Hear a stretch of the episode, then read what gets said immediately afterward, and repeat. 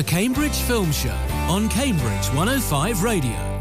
Hello there, and welcome to another edition of the Cambridge Film Show, broadcasting here on Cambridge 105 Radio across the city in South Cambridgeshire. Thank you, as ever, to Ian, De- Ian Dayborn for the last hour. But now, as it's a weekend of ghosties and ghoulies and things that go bumping tonight with Halloween just around the corner, let myself and our critics share with you some of our views. We are going to cover some scares and some screeches, but we're also going to cover some unexpected romance, the cruise trip from hell, superheroes, and loving donkeys, and lots in between. And if we have time, we may even throw in our own top tips for Halloween viewing after you've watched Strictly Special tonight, of course. I'm Emma Marchant, and with me today are spooky Stuart Pax. Hello. Yozzy Otherworldly Osman. Hello. And Voodoo Vicky Air. Hello. And we have a feast of seven films today, casting our eyes and ears over DC's latest attempt to achieve a superhero franchise that works by casting the ever popular Man Mountain Dwayne The Rock Johnson as Black Adam. Martin McDonagh's follow up to three billboards over Ebbing, Missouri, The Banshees of Inisherin, and latest satire from Swedish auteur Ruben Östlund, Triangle of Sadness. We have a stop motion treat from Halloween King Henry Selick with Wendell and Wild, another Netflix serial killer story, but this time through the Danish eyes of Thomas Lindholm with The Good Nurse. And finally, of course, as it is Halloween, some inventive Airbnb horror with Barbarian. But before all of that, let's take a fresh look at the Hallmark genre and indeed the rom com with Billy Eichner and Nicholas Stoller's Bros. Hey guys, it's Bobby Lieber coming to you from the future home of the LGBTQ plus museum. Everyone is really excited and totally getting along. This happens to be Bisexual Awareness Week, and no one has acknowledged it. Lesbian History Month was in March. Nobody said a goddamn thing. Of course, lesbians get a month and we get a week. So what's happening? Didn't you guys have an announcement? This is a little unexpected, but we are in a thruple situation. You're in a throuple? Let me tell you what's progressive now. Being alone. I love my life. I love my freedom. I love my independence. That's kind of sad. That I don't want to be in a throuple. I don't even want to be in a couple.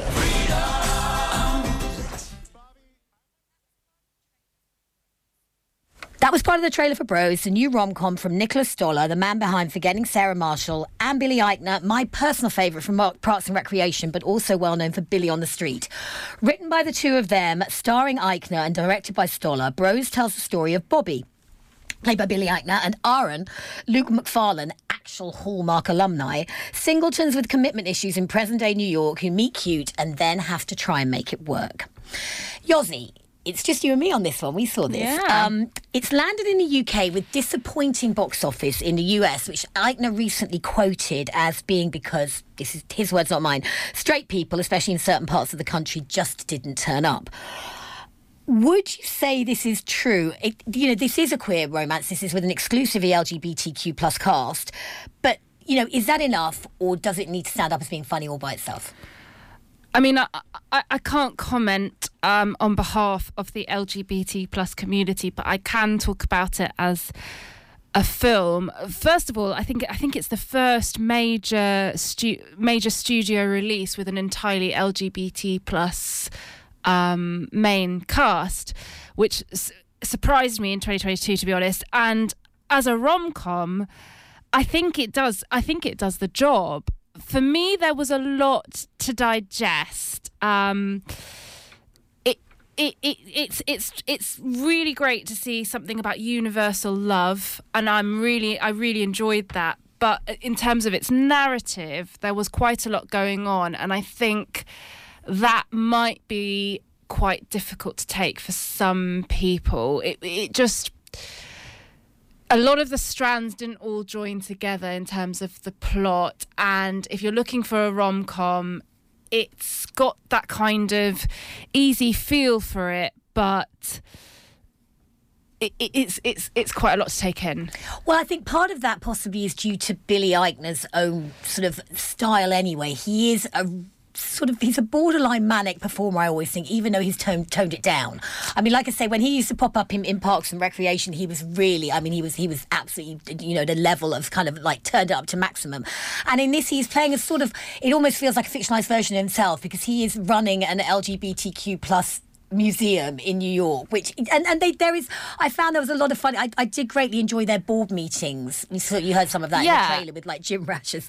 There's, you know they've got a bisexual, they've got a trans female, they've got a lesbian. It's you know the arguments amongst themselves and this idea that you know Billy Eichner, Bobby himself wants to bring in the final exhibit to be the fact that um, Abraham Lincoln was gay, and then Jim Rash is like, well, I think you'll find he's bisexual, and that was there. There are laughs to be had, but also it's very much a sort of aping of, of, of the Hallmark movies. Like I said, they've cast Luke Macfarlane here, who made his name as a Hallmark hero. You are a massive. Is it you or is it Ash who's the massive Hallmark? I, I am a bit of a whore hallmark.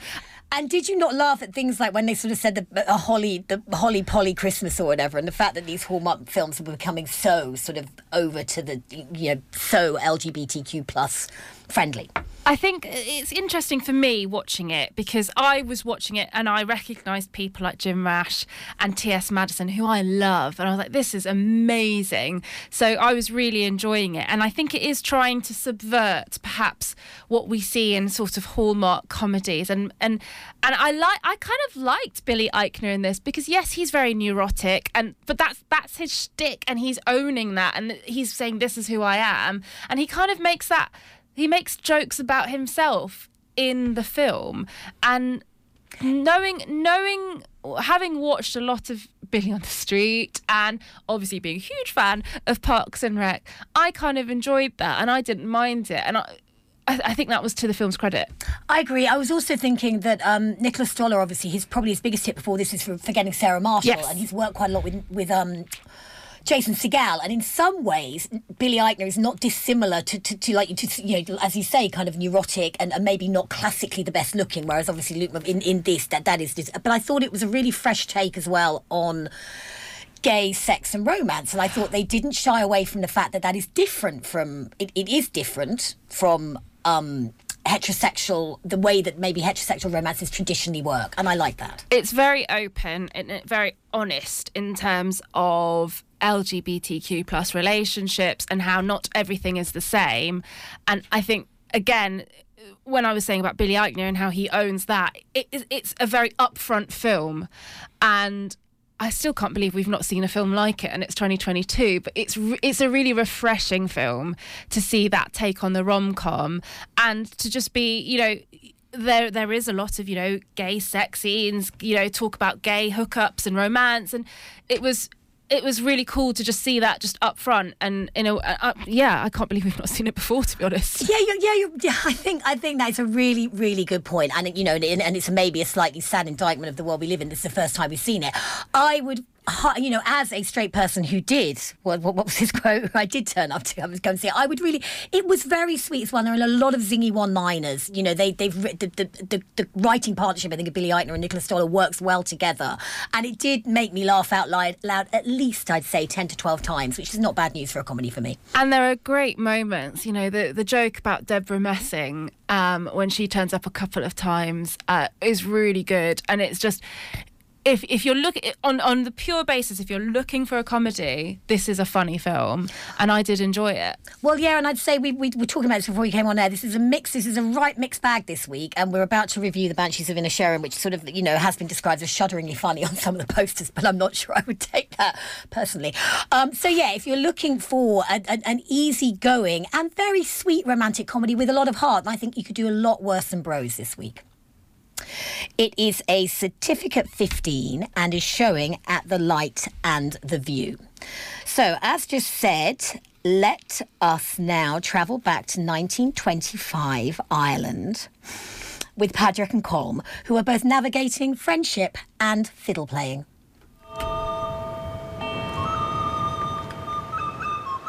Colin, Sonny, Larry. Didn't you and he used to be the best of friends? We're still the best of friends. No, you're not. Who says we're not? Sit somewhere else. Now, if I've done something to you, just tell me what I've done to you. But you didn't do anything to me. I just don't like you no more. You didn't me yesterday.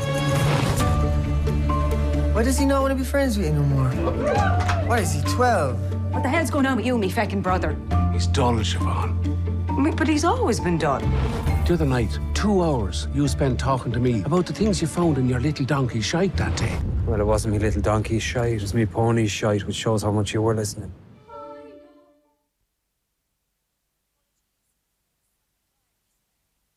Apologies for some of the Irish swearing in that.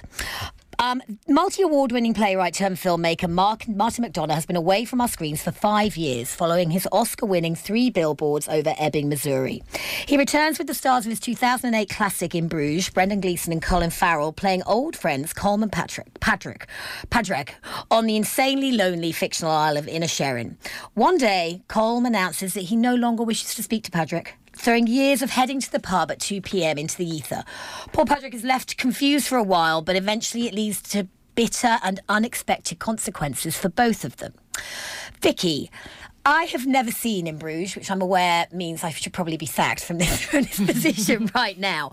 But I presume you have. And mm-hmm. did the chemistry set the screen on light on set the screen on light for you again with this? absolutely, they are a wonderful pairing. Um, just Colin Farrell and Brendan Gleeson. They are just well, incredibly matched on screen. And watching in Bruges, you know, it's a it's dark comedy as well, but it's in, but this is different. This film is um, it's still got all those really sarcastic, awkward moments that is famous in his films, but this is a bit more touching to home. I feel like there's um, whereas in Bruges was more um, it would it's not reality as and you definitely know you're watching a comedy film. This is very much there's a lot of emotions in this as well between the two. I feel like this is a developed pairing um, compared to the rest of his films i would definitely say.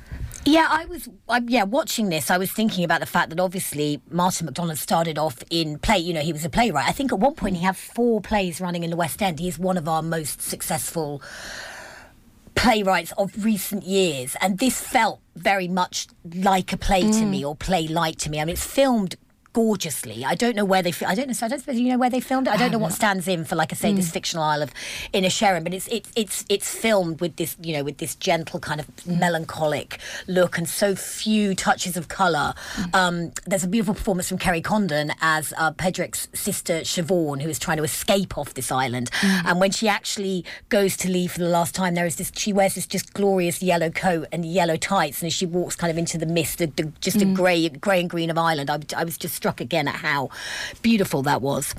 Um, mentioning just about the plays, this is definitely now that you've said it, I can just see how this flows as well. Like it's definitely placed in acts, and then it's like mild to begin with, and it just develops to this full frontal end, and now it's like very I thought it was really dramatic to watch, but now it makes the pacing makes so much more sense. Yeah, it stayed. With, I, I, must admit, it's really stayed with me. As I said briefly in the intro, one of the posters does, in fact, the main poster for it mm. does say "shudderingly funny," mm. which I think came from a Telegraph review which says "shoulder shudderingly funny," which actually makes a bit more sense because it is the kind of thing that will make your shoulders perhaps yeah. shake, but you might not be laughing out loud. But I think that we both found it really pretty, you know, pretty bleak and really very sad. Very, very sad. I definitely came out with this. Um, I th- obviously there was so much laughs to be had in this. Um, the four main characters they definitely gave like incredible performances even to mention kerry condon i haven't seen her much before but looking at her um, filmography she's been in like all the avenger films for the past few years and i just don't know who she plays so i'm guessing it's someone quite important that I've just missed. It's under someone under a load of, of CGI. Maybe we should yeah. ask Stuart. Is Stuart even Stuart's eyes are rolling madly thinking, do I know? Do I know? I'm going to refer to the uh, IMDb briefly, and I will come back to you on that. Um, insane. You, so um, yeah, the four of them, they are. I mean, obviously uh, the main two are incredible, but there's just so many well added characters, and just a shout out to Barry Keoghan as well. I don't think there's one role having not seen the Eternals, um, he he has he's always delivered to me, and um, this is just like the perfect kind of role for him in my eyes. Because yeah. I can safely say he is probably the highlight of the Eternals, yeah. and everything for me from oh, oh, the, the, killing of a sacred deer mm-hmm. to Chernobyl. He briefly popped up in a couple of episodes of Chernobyl and was just a standout. And playing Dominic Kearney in this, who is the kind of slightly simple late teen who's living in the in, in the village and has an mm. abusive, you know, he has his, mm. his son of the abusive, both physically and emotionally abusive policeman. But there is the most glorious scene where he sort of declares his love for Kerry Con- Condon's much I, I generally older. shed a tear because yeah, it was just so heartwarming. And there's many scenes in this film. I was sat next to a stranger in a very packed screening, and I felt quite bad for the amount that I was uh, crying. Um, Colin Farrell, I think, has given like the performance of the year for me. There's like there's something uh, the way that he's placed the pub scenes in this because honestly this is heartbreaking like as the trailer kind of spoils for you. There's it's almost to think about if your best friend turned around to you one day and was like you're just boring. And i if i felt like if i heard that i'd be heartbroken. And then yeah his his heartwarming de- declaration of friendship and love to brendan gleeson this is something that i'll probably remember and definitely in the top 10 for me Yeah, it, like you say, because it, it, like, like we were saying earlier, it goes to places you wouldn't necessarily expect, Mm. and it goes to some pretty bloody places as well. I mean, Mhm. there is, you know, this is not for the faint-hearted. It made me think as well, perhaps, of how much we all looked inward during the pandemic, and maybe we came to this conclusion we didn't have enough energy. You know, that, that Mm. a lot of our energy pre-pandemic had been spent with time that we didn't want to, with people we didn't want to be with, and, and but you know, he's so brutal about it, Brendan Gleeson, in a way, Yeah. but you know, because he's Brendan Gleeson, he can, you know, he, he gives you that sympathy for him as well. But I agree with you. Colin Farrell was spectacular in this, and I'm famously, it's taken me a long time to get on board the Colin Farrell train, but he is just, this is the most beautifully realised performance from, mm. like I say, his confusion at the beginning, where he just seems so amiable, to where it takes him to this Yeah. kind of core of steel that he has. And I'm rooting for him throughout the whole film. And it really shows the kind of dynamic that small towns have because this tension seems completely normal in the places that it goes and what it delivers, which is like you don't expect. You don't expect it to actually go the full way. And you really, what. Whatever fantasy, like it, I know it's not fantasy fantasy to some people, but I really felt I was there, and I felt like Siobhan. I was like, I want to get out of here by the end of the film. Well, I think she has the best line, doesn't she? She's like, "Oh, fantastic! One more depressed, you know, one more depressed, insane person on this island. Mm. Great. One more miserable man, you know." To a silent man because men don't talk apparently in this aisle they're just in the pub and then she, it's really like a realization you're like wow you just don't want that like the kind of energy like i did feel when she left i was like well that's the light of the film gone um in yeah in it And turning to Stuart, our local uh, M- MCU expert. Uh, Kerry Condon was the uh, voice actor who provided the voice of Tony Stark's second AI, Friday. oh That there was we go. across several films. Well, it's very nice to see her in the flesh. Um, yeah, I would. I like I say, this film has really stayed with me. It wasn't what I was expecting. I went to go and see it at Haverhill, and I think I was the youngest person there by about twenty years. But it was a crack. It was a big turnout because you know, obviously Martin McDonagh, uh, following on from Three Billboards, which was you know award winning and, and lauded. This is you know we, we've waited five years for a follow up, and I think this is probably close to perfection if you are a fan of his and if you know if, if yeah if that's your jam you are going to just love this. So the banshees of Inisherin is a certificate 15 and is showing at all cambridge cinemas. Now we've just briefly heard from stuart so let's move on to our superhero of the week. My son sacrificed his life to save me. These powers are not a gift, but a curse. Born out of rage. Ah! So I'm opted up.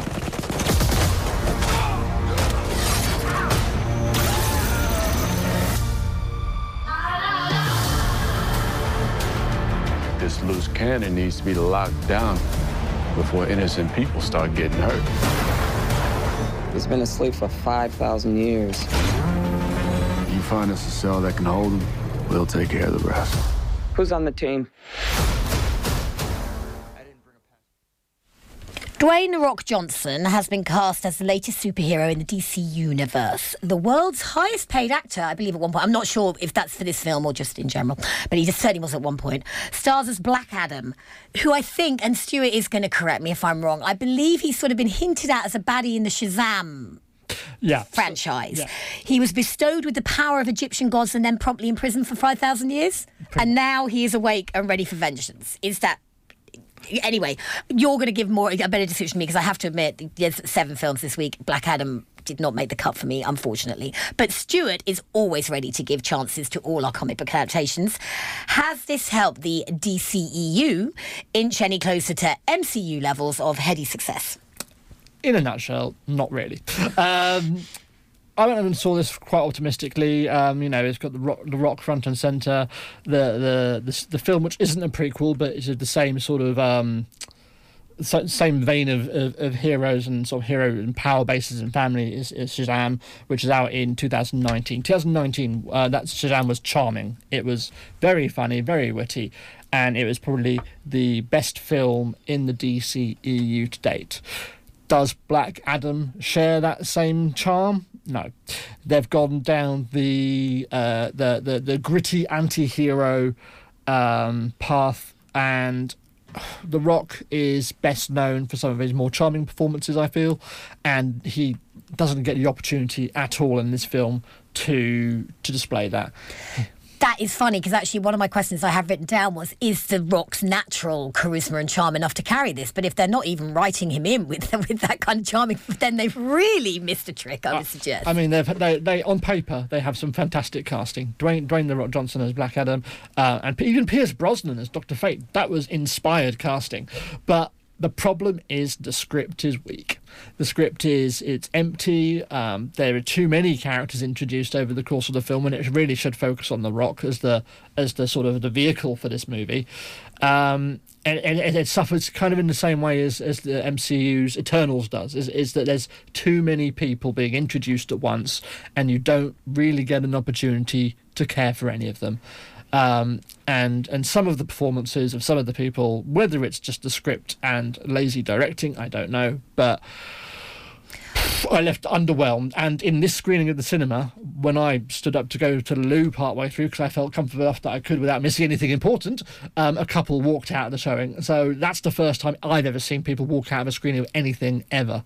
Wow. Um, well, that which is a pretty damning, which is a pretty damning indictment. I'm just looking at who wrote it, and interestingly, it seems to be kind of co-written by three screenwriters, none of whom seem to have worked before, and they all seem to have very different styles. One of them worked on the Mauritanian, one of them worked, you know, one of them worked on Rampage, you know, another kind of rock vehicle. So it does feel like maybe this is a case of sort of script writing by committee, which some of these big franchise and, and, and can fall guilty can fall fell of and I yeah it would seem that you've you've got to I think we've talked about this before why Marvel was so successful I think in so many cases was just really sharp writing and sharp and that ability to turn on a dime from kind of comedy to pathos incredibly well. And I think DC have been renowned throughout the you know through, from everything really for either being too dark or too gritty or just not sharp enough Yeah, exactly. I mean, it, it, where Marvel have really got it nailed, and it really helps the fact that they're just owned by Disney now, and and Disney they know how to make a good, charming film. They know how to make something that's going to rake in the big bucks and still be a decent movie, and they they own the actual Marvel brand. They own the, the the artists, the writers. They pay their salaries. So they, if they ever want to get someone to help writing a script, they just go to the people who write the comics. Yeah, interestingly, actually, now I'm not sure how to pronounce this, but I'm going to go with Jaime Collet-Serra, who is the because he's Spanish, so I'm going to guess Jaime Collet-Serra, who is the um, director of this. His last thing that he directed was Jungle Cruise, which was that big Disney vehicle, again for The Rock, which came out during the pandemic and was trying to be sort of Pirates of the Caribbean, but in my opinion, was one of the most CGI heavy, just generally paint by numbers, charmless movies of the whole pandemic. I mean, I know you know it's difficult to film stuff during the pandemic, but they could have made it look better than they did do. It was, it was just such a waste of both Emily Blunt and um, The Rock. I thought. So, I mean, any words to say about the direction of this at all, or is it just irrelevant because the script's lumbering and there's no charm? if if you really are desperate to see this film, there is a post-credit scene at the end which hints to perhaps a light at the end of, of the tunnel. So uh, James Gunn, um, who was um, I think it's James Gunn. Correct me if I'm wrong. I think I'm right. He's of Guardians of Yeah. the Galaxy fame. Yes, thank you. Um, he's basically been signed on by Warner Brothers um, to basically own the DCEU going forwards and to basically be their answer to Kevin Feige, effectively. Um, well, I think that is a very big light because obviously Suicide Squad was a whole heap of fun. Exactly, precisely. But um, there are there are a lot of funny things out there on social media at the moment. Um, just saying what a challenge he has in store for him with Warner Brothers being so prescriptive in what their vision of the universe will be. Will they really slacken up the reins enough to let him do what needs to be done to make these films successful? Yeah. I hope so. I'm interested to see what happens. But I am sceptical. And is there a rumour that we might be seeing the King of All Nerds and your own personal favourite Henry Cavill returning to the screen as Superman? Because I think I did see something on his social media, so I don't think that's a, that's a spoiler particularly. I yeah. And is that hinted at in this film, or is this? And this will be hopefully under James James Gunn's tutelage. There is a big hint. I'll say no more.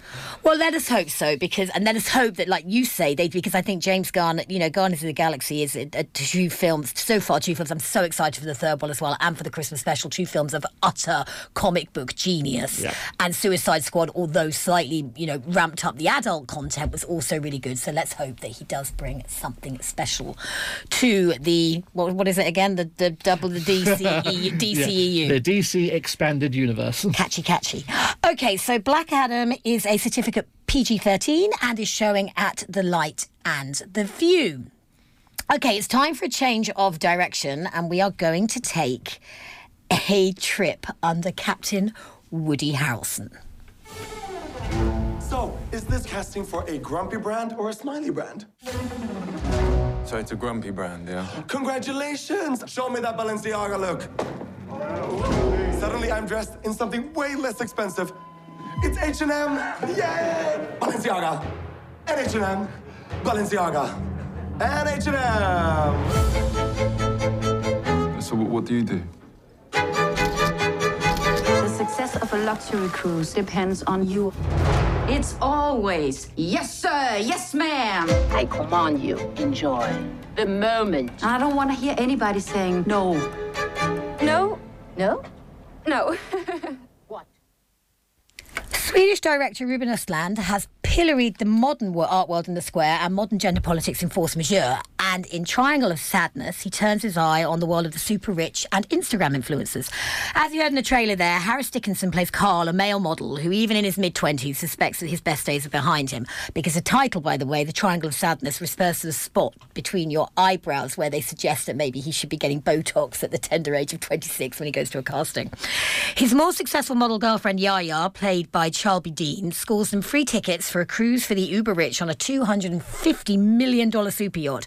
And this is where the horror really begins. Now we're going to turn over a bit because I'm the only one who got this is a long film. I'm the only one who saw this. so I'll sort of yours is going to ask me some questions. A little bit of a switcheroo here for, for this one. Um, Emma, I I don't know if you've seen many of of Östlund's films before. Obviously, Force Majeure and The Square. Um, he's quite well known for his social commentary. Me being entirely subjective here, he's a little bit of a cynic on things. Um, Do we see that a lot in Triangle of Sadness? Yes, completely. I haven't seen either. I've heard about because Force Majeure. They were both Swedish language, I think, the Square and Force Majeure, and this is his. This is his feature-length English language debut, but it is packed full of a very sort of European cast. But Force Majeure, obviously, they remade as a as an English language film. I think with Will Ferrell and Julia Louis. Yes, they did. I can't remember what it was called, but it, it wasn't as good as the original. I can imagine. No, he, you know, this is. I mean, my goodness, yeah, he is. He he does not shy away in this. This is two hours and twenty seven minutes, and it's told in three chapters. So you start off with this argument that apparently Ruben has said is based on a real life argument that he and his wife had. And it's Carl, like I said, Carl and Yaya, these beautiful models, they've gone out for dinner. And even though Yaya is the more um, successful at this point and earning more money, she just automatically expects Carl to pick up the bill. And this argument drags on and on and gets more and more ridiculous until it's framed literally with her standing in a lift at the hotel and the doors are just going back and forth. But he won't get in the lift to continue the argument. He just stays outside and keeps opening the lift doors. And it gets, it, it is ridiculous, but it's also, I think, we can all recognise some of the insanity that perhaps we've had in our own relationships and arguments it, at that, that point, it's very cleverly done. Then you move into the main chapter of you know the main part of the film, which is chapter two, where they end up on this yacht, where you you know Woody Harrelson is a big name on this film. Yeah. He is the captain of this yacht. He is clearly having some kind of alcohol-induced breakdown. He is a Marxist that feels like he's a terrible Marxist because he has too many possessions. And this yacht is peopled by the worst of the super rich. So you have, like I say, you have Carl, you you have Yaya and Carl, who are you know, in themselves, just permanently taking. At one point, he's taking pictures of her eating pasta, but she can't eat the pasta because she's gluten intolerant. But obviously, it's all for her followers. You have a couple called Clementine and Winston, who are sort of very elderly English couple who have got their money through dealing through arms. They call it, you know, we've really managed to secure some of the democracies of the world by supplying all our landmines. You would call them landmines. And you have a you have a Russian guy who's made all his money in fertilizer and is there proudly with both his wife and his mistress. These people are despicable, and it, it, it's almost too on the nose. Like I said to you, I, I, I there is a, the, the, set piece, and you said that he is famous for set piece. Yes, anyway, yes. The set piece in this is a 15 minute scene when there is a storm aboard this yacht. And there is just, it, it's vomit. It, not since Mr. Creosote, perhaps, we have seen such kinds of levels of this. and I had to watch that through my fingers. So obviously, we get it. Excesses are terrible. I mean, uh, uh, talking about set piece, I mean, I've seen The Square, and there is a set piece in that film which I still talk about to this day about how much it disturbed me. This director likes to disturb people. What I'm trying to one, what I'm wondering here is if he is perhaps favouring the effect of disturbing, disrupting over actual meaning in his films uh, perhaps, like I said, this is a this is a this is a, a, long film. There's a marvelous scene as well when obviously you have the uber rich coming onto the yacht, and then you have the entirely. It felt like below deck on steroids. Obviously, you have the, the entirely white crew who are being g'd up by their boss. A brilliant performance from Vicki Berlin playing Paola, who's like the chief stew, and it ends up with them all. And she's like, you know, we've got to everything they want. We have to give it to them because at the end of it, you know, what are we going to get? We're going to get a massive tip, and all this crew just started yelling, money, money, money, and then it takes you downstairs to where the where everyone of colour, who are the toilet cleaners, the you know the, the, people who are keeping the engine going, they that's the next level down. So you're you, you know you, you're talking of levels and levels and levels within society, and then something happens to, to change that all around. And there are some glorious performances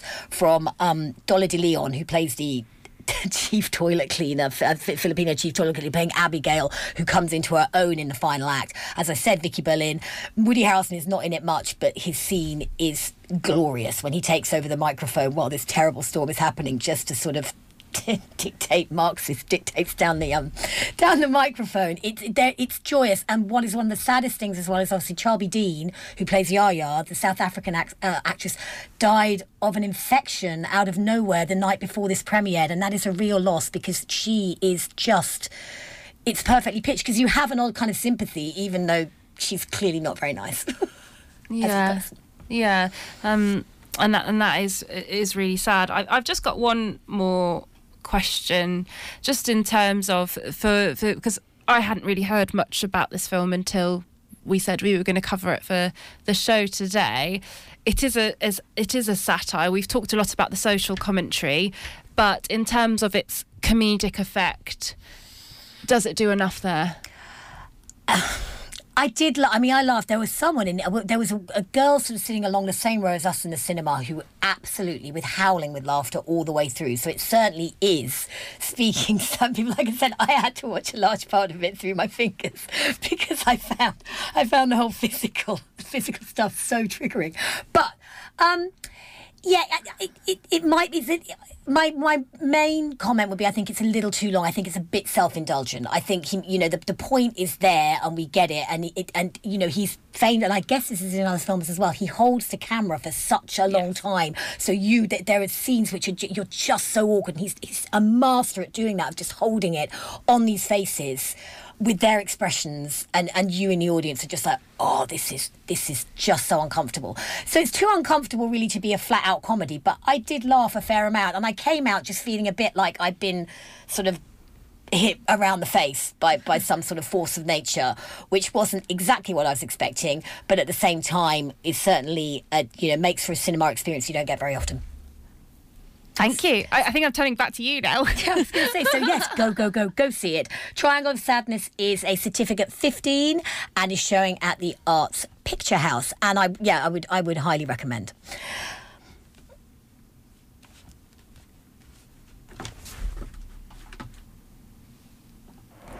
Cambridge 105 Radio. In 1960s Cambridge, Manfred Mann performed at the Corn Exchange, the Hollies were on stage at the Dorothy Ballroom, and the Beatles played live at the Regal Cinema. On Sunday mornings, John Gannon takes you back to the swinging 60s with music and memories. John Gannon's 60s scene, Sunday mornings at 8 on Cambridge 105 Radio. Listen live on Radio Player. If you're a business owner or HR manager, you're always looking for ways to lighten your load. Someone to keep contracts and procedures in line with the law, to give you expert advice on all those tricky employment issues you come up against, so you avoid costly disputes further down the line. At Woodfines, our employment support service is built around you.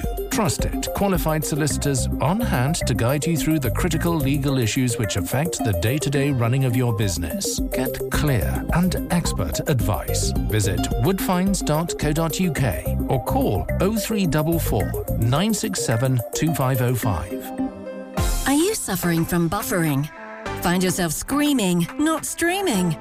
Or do you just lag behind? Then it's time to demand better broadband. City Fibre is building a brand new full fibre network across the UK, giving you access to broadband from a range of providers that's more reliable and up to 20 times faster than average. So you can stream, game, and video call without interruption. Get connected to full fibre today. Choose your provider at cityfibre.com slash Cambridge 105. Cambridge 105 Radio. Sorry, I gave a little bit of the uh, I gave a little bit of the tune for the end away there with my excitement by trying to hit the second indent. You are listening to the Cambridge Film Show here on Cambridge 105 Radio with me, Emma Marchant, Yossi Osman, Vicky Eyre, and Stuart Pask. We have approximately, I'm going to say about 18 minutes left, and we've still got three more films to go. So let us crack on with our streaming choices for this week.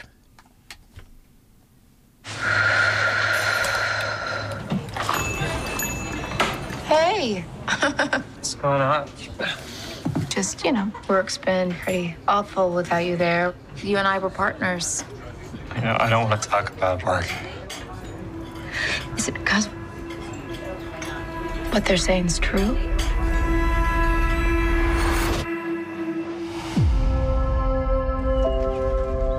So, how are the girls? They're really good, but I'm working a lot.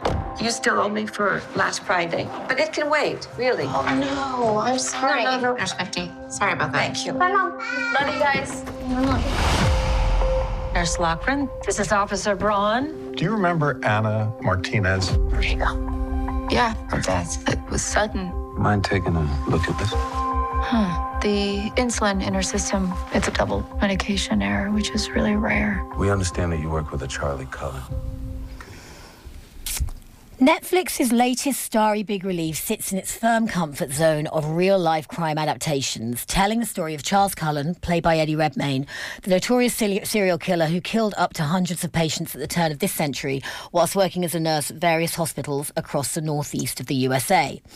But it tells his story through the eyes of his colleague and friend, Amy Lawton, who was the person to cooperate to bring to finally bring him to justice, played by Jessica Chastain. Yossi, as I just said, Netflix has found a groove with real life crime, as we well know over the last few years. You only need to look at the huge success of the somewhat controversial Dahmer miniseries.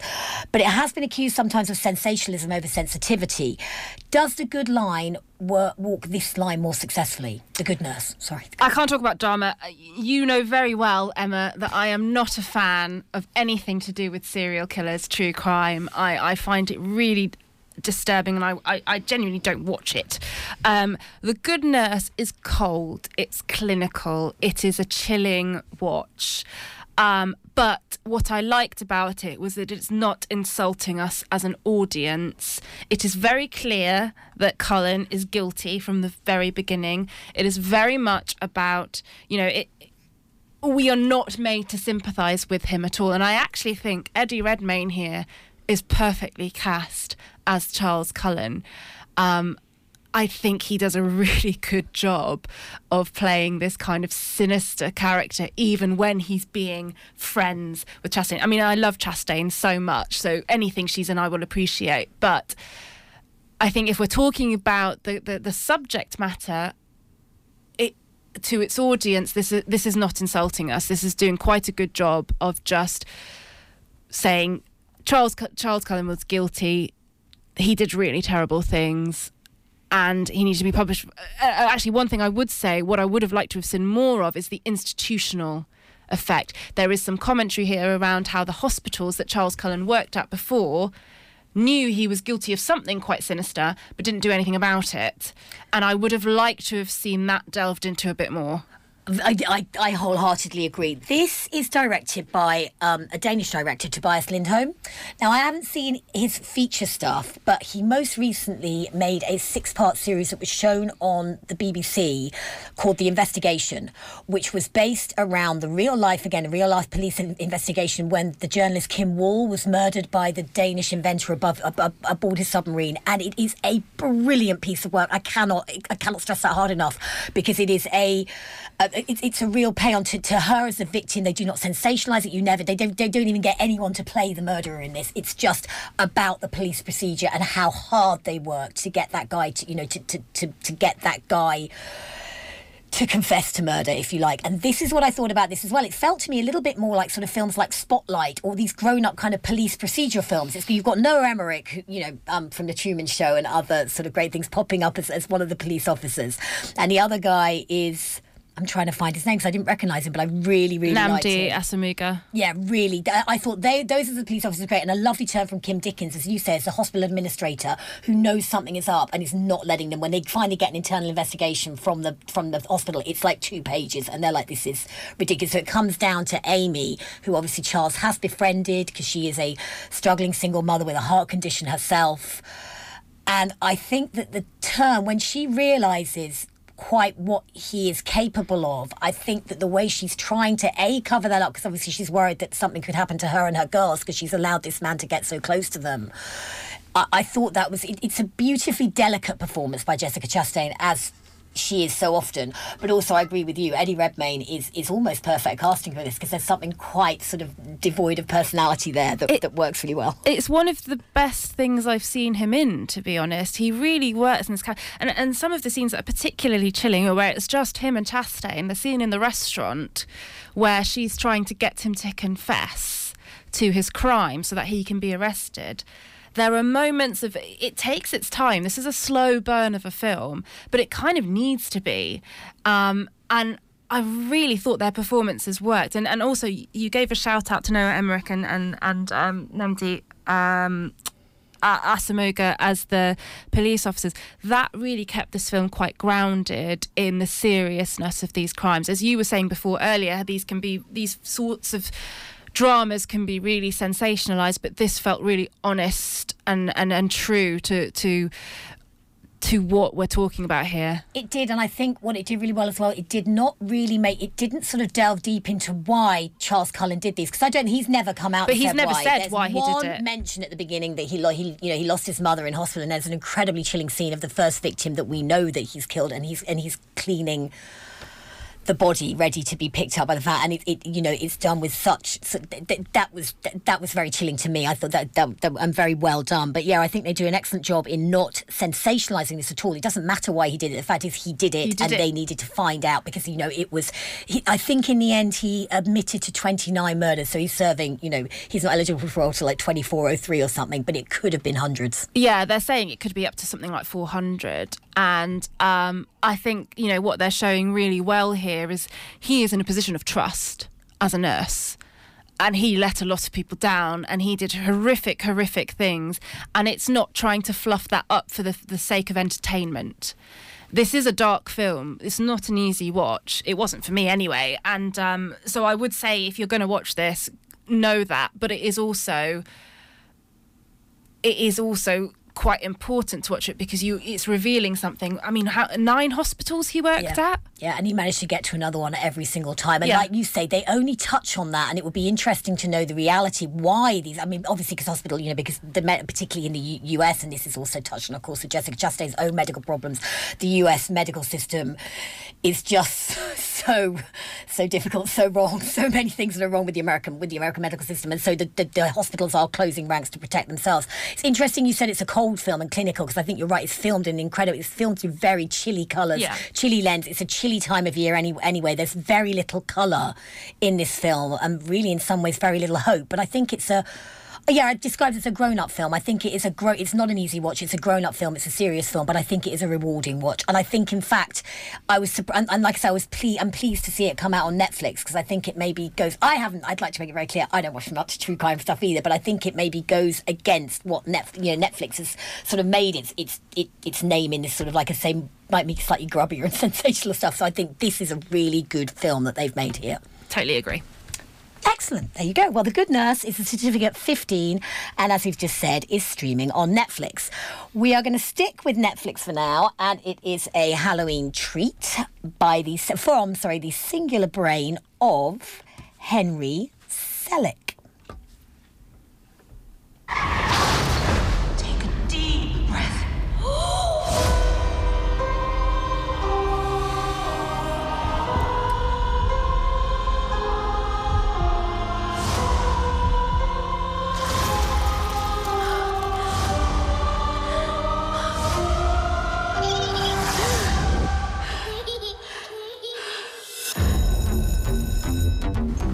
I know what you are, Cat. You're a Hell Maiden. But it has to be our secret. That's how I can protect you. Protect me from what? Your demons. For his first full length feature since The Sublime Coraline in 2009, Henry Selick has teamed up with comedians Jordan Peele and Keegan Michael Key. Co written by Selick and Peele, of course, he himself is now one of the US's most successful and prolific recent directors. And based on an unpublished novel written by Selick, Wendell and Wild tells the story of Cat Graham, voiced by This Is Us alumni Lyric Ross, a spectacular black goth teen heroine who fell into bad behaviour after being orphaned at eight and is now at a sort of fancy Catholic girls' school on a community outreach scholarship with green hair and this kind of awesome Gwen Stefani. Kirk 19, uh, like 2004 wardrobe. But what that she doesn't know at this point is that she's also a hell maiden with two myste- mischievous devils in the underworld, Wendell and Wild. Now, Vicky, I feel that was a bit of a super complicated synopsis, and I'm not going to lie, I found this quite a complicated movie, particularly one that I guess is, you know, aimed at families and children. Um, there's a lot of facets. There's a lot going on in this. Did it manage to hold your attention? Um, yes, but that's because I feel like I was in a. I needed something easy and spooky to watch, and this is like an easy, spooky film for me. But that's because I love. Um, I think uh, when I was younger, Henry Selick particularly um, reached out. You know, he had Nightmare Before Christmas, he had The Corpse Bride, and these are films that definitely have developed me probably as a person. And when I watched this, I was like thinking throughout. I was like, if I was a kid watching this, it's just different, and it's like introducing his animation to like a new generation of people. And it's, I would say, it's easy streamy watching for families, but only around this, maybe this time of year. I would say.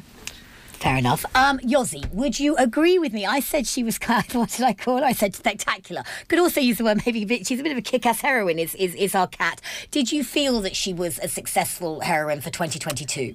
Yeah, I did, and I, I, I, I wanted a bit more of her actually because the narrative is kind of somersaulting all over the place. It is a Mhm. very complicated film that actually, as a heroine in the film, I kind of maybe selfishly did not get enough of her. I wanted more of it. It was really great to see a young black teen in this film at, at the center of a horror film because we don't normally get this with these kinds of animations, and the visuals are stunning.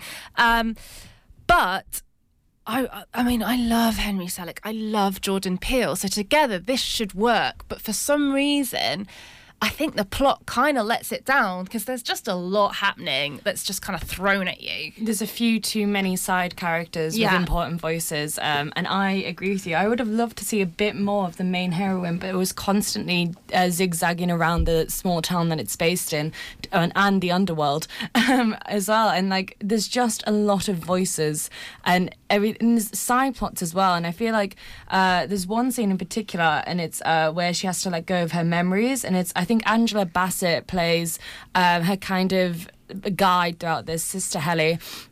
And they gave a lot of attention to that scene. I just don't think there was a lot of plot to it. And I was like, there's other things I want to see. I wanted to see more of her parents. I wanted to see, like, you know, which is like a substantial relationship. It's that she's lost her parents and she's gotten them back. And I wanted to see more of that. But every time it was like something was dragging her off to the side. There was so many side quests to this.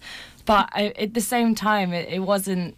Uh, yeah, I, I agree with you completely. But it, I still, I'm not saying this as in don't watch the film. I think it was still an enjoyable film to watch. It's just, I'm, I'm just I'm being demanding here. I just wanted No, more. I think I, I- think you're right in that maybe they they've got an embarrassment of riches here with the voice cast. Mm. So like you say, it's Angela Bassett, you've got James Hong, you've got Ving Ray, you know, you've got Ving Rhames, and you've you've got you've even got um oh who plays the cat in Coraline, David Harewood, and Maxine Peake are even way down at the bottom playing the sort of evil the evil parents Mm. of her of her schoolmate who, who want to sort of close the close the um town down or whatever. And I think you're right that there's maybe too many. T- they wanted to give them all too much time because I'll tell you what, I missed Key and Peele. I would have liked. I would Yeah, have liked some more exactly. Key and Yeah. Peele. There's a brilliant scene when they bring this evil, this the evil kind of priest who runs the school back to life, and it's just fantastic with their kind of mortician makeup or whatever. Mm, and I could have done yeah. with more of that because they're consciously they consciously look like Key and Peele. The characters look like Key and Peele, and it's part of their kind of you know comic duo shtick that they're doing in there.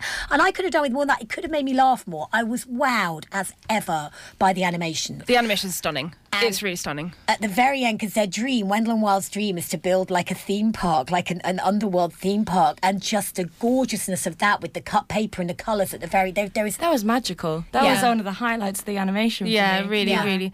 And and the, you know, a lot of people will watch this knowing that it's Key and Peele, and they're perhaps going to think that they're going to get a lot of Key and Peele. So just be aware that, that that's perhaps not what you're going to get. But it is spooky. It is spooky season, and this is this is it's on Netflix. You can watch it from your sofa. Yes, Stuart. I have one question. I, I, I was prompted to see if I could see this before, and uh, I didn't get around to it, unfortunately, this week. But I have one question: Is it real, proper stop motion animation, or CGI made to look like stop motion? With Henry, Sa- I actually don't have the answer to this one, Ooh. and I would normally know. Um, I didn't have time. It looks, it's a different kind of animation to what he usually does. It looks more like Laika than anything. I think this is CGI there. I don't think this Okay. has the grit of a stop motion. Um, I wanted to point out one last thing, and that is uh, I've just realised James Hong plays the priest that comes Yeah. back to life. That's his Big Trouble in Little China makeup that they put on him.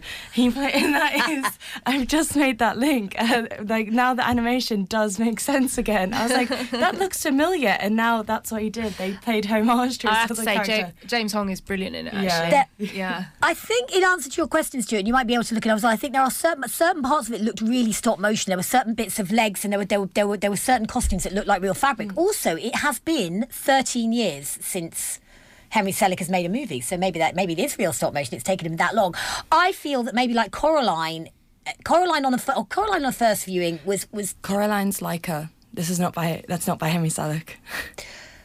is Coraline, Coraline Henry Selick directed Coraline, It's based on a Neil Gaiman novel. Yeah, he did. I think it was Henry Selick. Nightmare Before Christmas and Coraline. He was the corpse bride. No, we might be having a whole different other discussion right now. It's all good. I'm pretty sure I did my research. I'm no, gonna- you're right. Yeah, absolutely yeah. So and and, to, and Coraline obviously and The Nightmare Before Christmas are films that I've rewatched and rewatched and rewatched. I'm not sure about this one. I'm not sure if it's going to stand up to, to constant rewatches. But I'm hoping that maybe with rewatches, I'll I'll be able the the story will settle down for me. I think so. I think it does need a rewatch. It's. I mean, I, Nightmare Before Christmas is one of my favourite films of all time. I think Car- Coraline. We were talking about spooky shout-outs. I don't think we're going to get time, but if we, it is Coraline is genius. Yeah.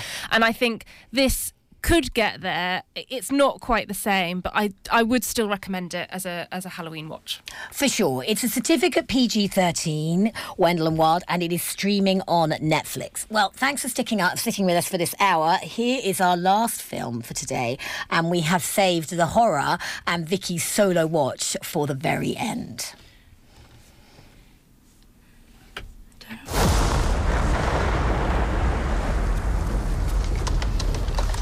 Oh, you've got to be kidding me.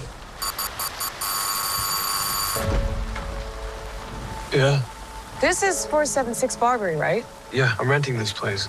No, I booked it a month ago. Are you sure you have the right place? Yeah. What am I supposed to do? Why don't you come inside and we'll call these idiots?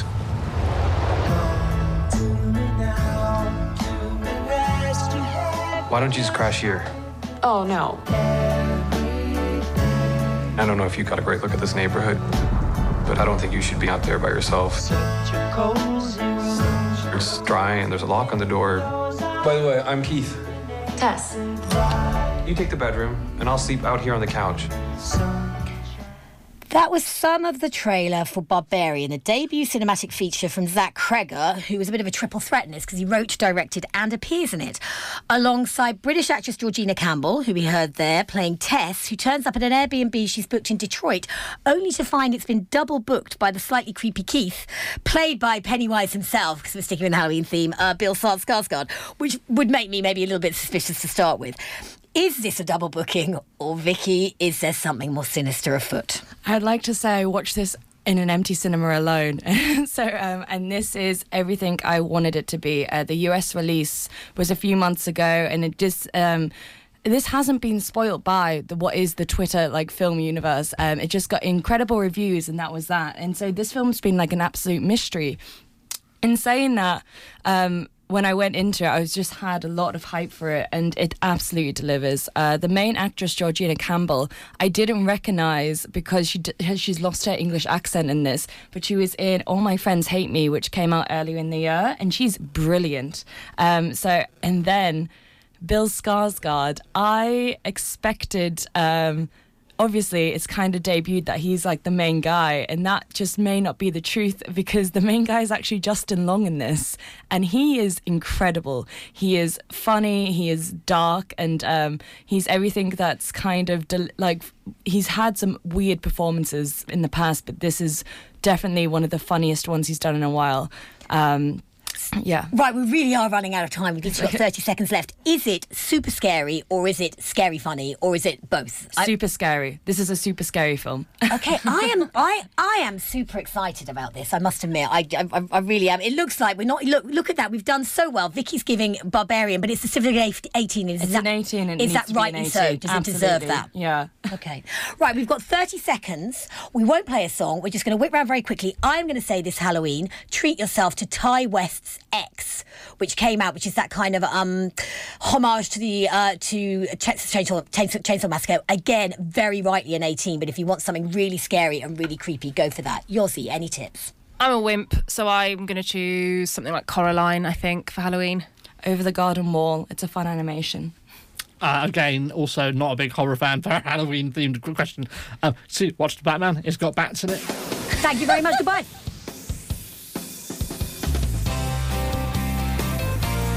Cambridge 105 Radio.